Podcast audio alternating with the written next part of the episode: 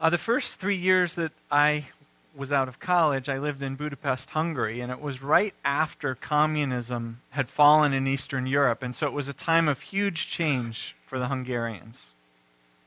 Up to around 1990, Hungary had been oriented toward Russia.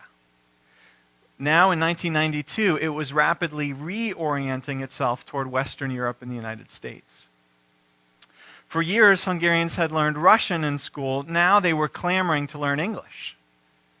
For years, it was the Communist Party who had controlled the economy and provided jobs for everyone. Now, entrepreneurs were free to start their own businesses. For years, everyone or everything from cars to apartment buildings to grocery stores and fashions were communist style. Now, new European, Western European looking products and styles were showing up everywhere. For years, Hungarians had to worry about what they said to whom because if they were critical of the government, word might get back to the party and there could be consequences. But now Hungarians were getting used to the idea that they enjoyed free speech and that nobody they knew was actually a secret informant who might turn them in. The changes were immense. A, a, whole way of life was ending, and a whole new way of life was being born. In Romans 5 and 6, Paul has been declaring that something like that has begun going on for the whole world. When Jesus Christ came and died on the cross, and rose again. These changes began. Let's call the old reality that, that Paul described as the old age, and the new era that began with Jesus Christ as the age to come. In Romans 5, Paul said that the founding father of the old age had been a guy named Adam. And this new age had begun by the coming of an, or rather, sorry, that was the old age. The new age has begun with the founding of a new, or with the coming of a new founding father, Jesus Christ. Adam had led the old world into an attitude that, that following in God's way was purely optional. That we were free to worship whoever we wanted, uh, to make our own moral choices and judgments for ourselves, which wound up meaning that we could hurt who we wanted, we could take advantage of who we wanted. And Paul called this whole approach to life sin. Jesus Christ came to uh, call people back to God, to recognize that God's way is best. It's the way of love, it's the way for caring for others and for God's creation, for providing justice for the weak and the oppressed. And Paul calls this way righteousness. Paul explained that the way of sin just ultimately leads to death but that Christ came providing a, a, a way for new and eternal life. Paul also explained in chapter 6 how we are able to leave behind the old age and begin a new life in the new age. We do it, he said, by putting our faith in Jesus Christ and being baptized into Christ's name so as to place ourselves in Christ. That way, what's true of Christ becomes true of us. On the cross, Christ died to the old age, died to sin, died to death, and through his resurrection, Christ became alive again in the new age, the age of righteousness, the age of new and unending life. And if we are in Christ, then all of that becomes true of us as well. One of the things Paul said along the way was surprising, though. And that was that Paul unexpectedly placed God's law on the old age side of the equation. Doesn't that surprise you? I mean, you would think that if sin is in the old age, then obeying God's law would be in the new age. But that's not how Paul draws it up. And Paul knows that this requires some explaining. And so now in today's passage, Paul's going to pause his argument in Romans and explain why he said back in chapter 6:14 that if we have moved with Christ from the old age into the new age, we are no longer under the law, but under grace.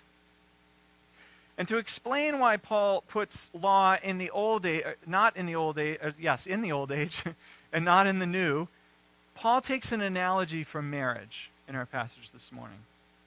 For example, when my wife Anne married me, she became legally bound to me. Legally, both in terms of the laws of Washington, D.C., where we got married, and also in terms of God's moral law, Anne belongs to me. I belong to her. We are to be faithful to one another. And that law that binds us together is unseverable until death do us part. She's not free to go off with another man, just like I'm not free to go off with another woman. But if death did do us part, then that would all change, right? If I died, Anne would be free from the law that binds her to me. She'd be free to marry another man if she wanted to. Death changes things. Because as Paul puts it in verse 1, the law has authority over someone only as long as that person lives. Once death occurs, the law's authority to hold together a marriage no longer applies. And in our passage, Paul takes that analogy for marriage and he applies it to the relationship between God's people and the Old Testament law. Paul's saying that it used to be that you were bound to God's law. God's law, written in the first five books of the Old Testament, particularly, it had force, it had authority over your life, and nothing could change that. If you were one of God's people, you were wedded to God's law. You were bound to keep it till death do us part. But guess what, Paul says? When Christ died, he died to that law. And if you are in Christ, you died with him. And when you died with him, you were set free from that law. And when you were raised with Christ, you entered into a new age in which the law no longer holds sway. Just like once my Hungarian friends lived in the old age of communism and they entered then the new age of democracy, and when they did, the old laws of communism no longer applied. They no longer had force or authority. So, Paul says, the laws of the old age no longer have authority in the new age. Verse 4 So, my brothers and sisters, you also died to the law through the body of Christ, that you might belong to another, to him who was raised from the dead. Listen to that language. You might belong to another. This doesn't come through in, in the Greek, uh, in the English, but, but in the original Greek, belong to another is the same wording that Paul used to describe a wife marrying another man. If she does, she belongs to another. It's marriage language, it's intimacy language. In other words, Christ has set us free from the law so that we might belong to Him and be His bride. No longer serving a, a, book of rules, but living in a dynamic, loving relationship with a person, a person who just happens to be the king of the new age in which we have now begun to live. That reminds me of the story Cinderella. We all know that story, right? In her old life, Cinderella was basically enslaved to her wicked stepmother and her cruel stepsisters. And they made her do all the worst chores. They made her work from dawn to dusk. They took perverse pleasure in making sure she never got anything good, that all of her hopes were disappointed, that, that her life was miserable drudgery. But then she meets the handsome prince, right? They dance at the ball. Sparks begin to fly. He's so taken with her, he just has to marry her. And so he goes to great lengths to, to find her and to, to make her his bride. And then the two of them live in the palace happily ever after. Yay. now, in Cinderella's new life in the palace, married to the prince, she's set free from the authority of her stepmother. She's no longer enslaved as she was in her, own, her old life. She belongs to the prince now. She's living a new life. And that's what Paul says Christ does for us. To, to wed us to Christ, Christ, though, had to do more than, than just figure out where we lived and whether our foot would fit into a glass slipper. No, to wed us to himself, Christ had to give his own life for us to set us free from slavery to sin and to death and to law so that we could live a new life and belong to Him. And Christ loved us so much that He was willing to do that for us. He heaped grace on us. He forgave all of our sins. He sacrificed himself so that could happen, rescuing us from condemnation to death and bringing us lovingly to himself. So Paul says we are no longer under sin under law, but under grace. Paul's saying more than that we are no longer under the penalty of the law. He's also saying that we are no longer under the demands of the law. We, we, no longer, we are no longer required to keep the law's commands and requirements. Now, now, this requires some explaining because Paul's writing, among others, to Jews here in the church at Rome. And um, the Jews know, as everyone should know, that the law is good. The law wasn't really anything like a wicked stepmother, just trying to make our lives as miserable as possible. No, if you know the Psalms, then you know that the psalmist sings about how delightful God's laws are. How God's commands teach us to live in ways that are good, how they can make us wise and, and set our feet on good paths, paths of blessing. So, how can Paul say that we're set free from these teachings, these commands, these demands, which, which are a good thing and which came straight from God's mouth? Well, in verses 5 and 6, Paul begins to explain, and he'll explain further in the rest of chapter 7 that we'll look at next week. But what does Paul say here in verses 5 to 6? Well, depending on what your, the translation that you have, he says, We used to live under the control of the sinful nature, or in the realm of the flesh. Literally, Paul says, we used to live in the flesh. And what Paul is getting at here is that in the old age, the flesh was in control. And, what's the flesh? Well, it's our old humanity, it's our, our weakness, it's our bentness towards sin, which we inherited from our original father, Adam. And so Paul says in verse 5 that when we were in the realm of the flesh, the, the sinful passions that were aroused by the law were at work in us so that we bore fruit to death. We were living in the old age, which was the realm of the flesh, and, and, and we heard God's good law, but instead of it teaching us to do what was right, it too often made us want to do what was wrong. You probably heard the saying, rules are meant to be broken. You know, the boy, a boy walks past an apple tree a hundred times and, and and never even thinks to pick an apple. But as soon as the neighbor puts a sign in front of the tree which says, Do not pick the apples, what does the boy start thinking about? he starts thinking about apples. Why aren't I supposed to pick the apples? They must be some really good apples. Boy, I'm kind of hungry. They'd, never know if I just picked one. And, and then if he has a friend with him, his friend is like, I dare you to pick an apple, right? There's something exciting about stealing forbidden fruit and, and crossing a line we're not supposed to cross just to see what might happen. The law arouses our, our sinful passions and brings them to life. The, the famous historical writer James Michener gives a good example of this in his book Hawaii. He tells about Abner Hale, a 19th century missionary who went to Hawaii, who was trying to help Hawaii's um, tribal royalty to institute some much needed laws on the island as this island converted from paganism to Christianity. And one rule that, that Hale insisted on was no adultery. But which adultery, they asked. In Hawaii, we have 23 different kinds of adultery. you what? Abner gasps.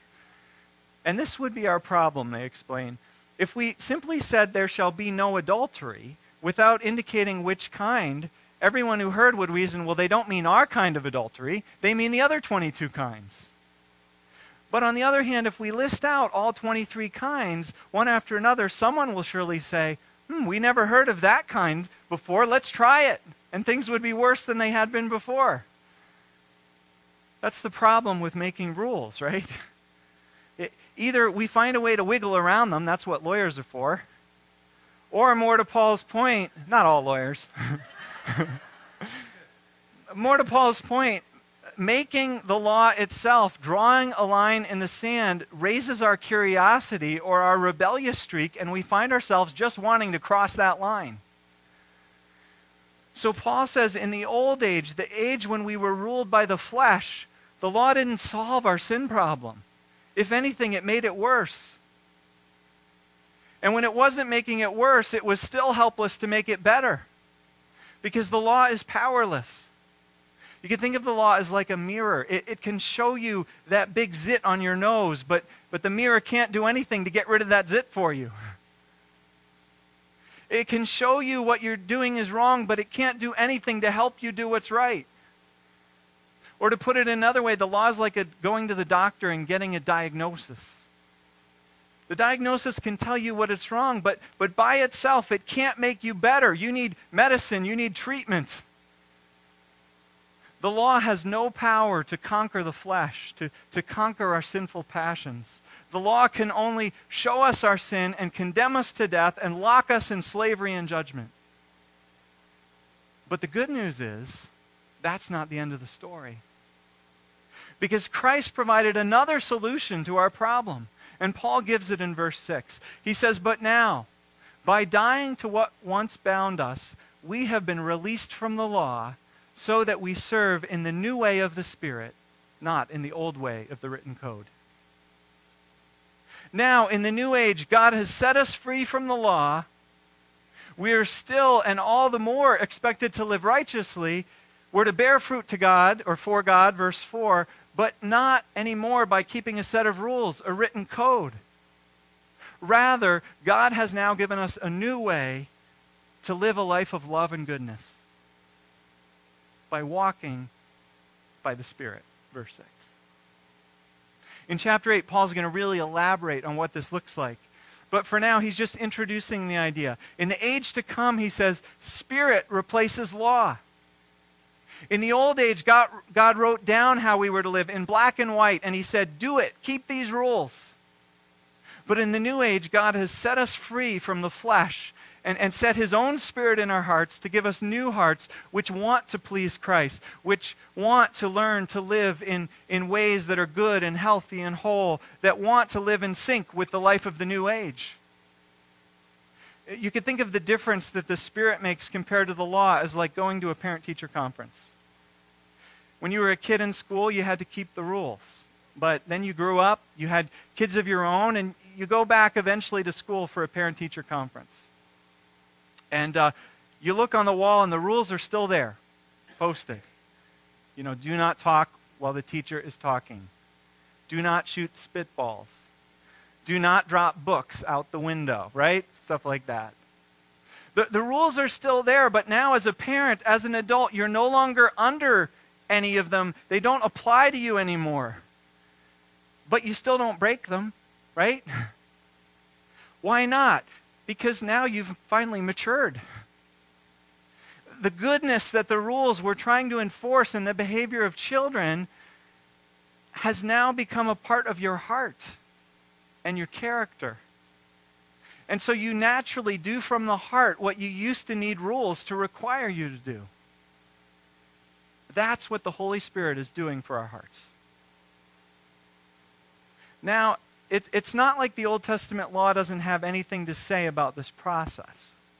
Paul still quotes the law from time to time in his letters, and we would still do well to read it because it can still teach us a lot about God's mind and heart, about what pleases God. It can teach us a lot about how to live good and wise lives. But we're not under that law's authority anymore. So after we read it, we turn to the Spirit to teach our hearts how to live out the goodness that the law points toward. And the Spirit actually has the power to change our hearts so that we want to do and are able to do what's good. Now, here's the practical question. Because we're pretty familiar with what it's like to keep a set of rules, uh, or to not keep them, as the case may be. But what in the world does it look like practically to live by the Spirit? Well, let me share a little bit from my own experience. The, the Spirit does two things for us. First, He guides us in how we should live. This is what the law used to do it, it told us right and wrong, it guided us. But second, the, the Spirit does something which the law could never do, and that's the Spirit gives us the power to actually live that way. So the Spirit gives us guidance, and the Spirit gives us empowerment. Let's think about guidance. I've experienced guidance, the Spirit's guidance, in three ways that I can think of. One way that the Spirit guides is that when I read the Bible, or I read a book, or a, listen to a talk about God, I, I often will get an insight, or a, a conviction, or an inspiration of how God wants me to live. Because this book is the Spirit's Word. And, and so He speaks to us through it. And, and he teaches me about love as I read it. He, he teaches me about trusting God. He teaches me about being faithful and, and loving justice. He, he gives me a vision of, of God and of God's view of the world and, and how I'm to live. It's not the rules, it's not rules that the Spirit is giving me to keep, but rather it's a new perspective on life. It's a new heart attitude. It's a new kind of character. He's calling me to be a certain type of person the second way that the Spirit guides is, is that sometimes I feel a desire to do good, do something good. To pick up the phone and call someone to encourage them, to uh, maybe help or provide money to someone I know is struggling. And when I first became a Christian, I, I was really miserly when it came to money. I was what they'd call back then a skinflint. um, but then I started feeling these urges to be generous to, to help other people out with what I had, to be less kind of holding on. And, and it was the Spirit writing God's law in my heart, changing my desires to be more like God's desires. And, and so when I have urges to do good, I have to pay attention to that and, and discern whether that's the Spirit guiding me, telling me uh, to do that thing. If it's a big matter, a big decision in life, I'll discuss it with other people to get their input, to help me discern my motives and if this is in fact the Spirit. And then, if I sense it is the Spirit, I've got a choice to make. I can be too busy or preoccupied or afraid, and so just ignore the Spirit and go on with life. Or am I going to act on what I hear the Spirit saying to me? A third way that the Spirit guides me um, is when I do something wrong. Maybe I snap at my kids, or I walk right past when Anne needs my help. And the Spirit is like a quiet little whistle blowing in my heart. And I can ignore that whistle, or I can listen and, and turn around and apologize and do the, the right thing. Or that whistle might come through the challenge or rebuke of another person. One time when I was in college, um, two female friends of mine uh, one day sat me down and they called me on the way they saw me treating them and some of their other female friends. And, they challenged me to change the way I was uh, treating the women in my life. And, and in that, I could hear the Spirit calling me to change. And here's the thing that the Spirit doesn't sound condemning, He doesn't heap guilt. Instead, he gives a, a sweet sense that what he's calling us to do, regardless of how hard it may be, is actually the way of peace and goodness and life and maturity. It can be terrifying when you look at the change that's required, but when you look at the Spirit who's calling you, you can see it's actually the way of goodness and life. All right, so the Spirit guides. The, the second thing the Spirit does is empower us. Because when the Spirit tells us to do something, He offers us the power to get it done. But we don't discover this power until we actually step out and do the thing the Spirit's calling us to do. And just like when Jesus told Peter, Come on, get out of the boat, come walk to me on the water, Peter didn't know if he could do it until he got out of the boat. the empowerment comes as we step out in response to the Spirit's guidance. In the case of Peter on the lake, he walked a little and, and then he started to sink, didn't he? That's the way the journey is. So, sometimes God miraculously and, and instantaneously transforms an aspect of our life. Other times, the, the power comes in dribs and drabs. Like learning to walk, we fall down a lot along the way. But over time, we do make progress, and the change is real and permanent. The, the, Christian life is not a sprint, it's a marathon, and often the changes take a while. But God's Spirit gives us enough empowerment to take the next step forward. The question is just are we willing to take it? Which is really the question do we want to go back and live in the old age? Or are we living into the age to come, which the Spirit is leading us into? If you've ever moved, you've experienced this dynamic. When Anne and I moved here from Pennsylvania, once we knew we were coming, even though the, the move date was still over a month away, guess what we started investing our imagination and energy into? We didn't plant a garden that spring in Pennsylvania. We didn't buy furniture for the house there. We, we didn't invest uh, in making new friends or in finding new activities for our kids to do there. No, what did we do? We, we started asking questions about Yorktown. Where are the grocery stores? Um, does anyone know a good doctor? Uh, what furniture would we need for the new house? What soccer team would we sign Josiah up for? Our orientation, our motivation, our goals were, were set on making a life for ourselves in the new, not in the old. Because the old was passing away and the new was our future. That's why we let the Spirit lead us. He's our guide for living life in the new age. And He offers the power to make sure that we succeed. So let's be a church that walks in the Spirit.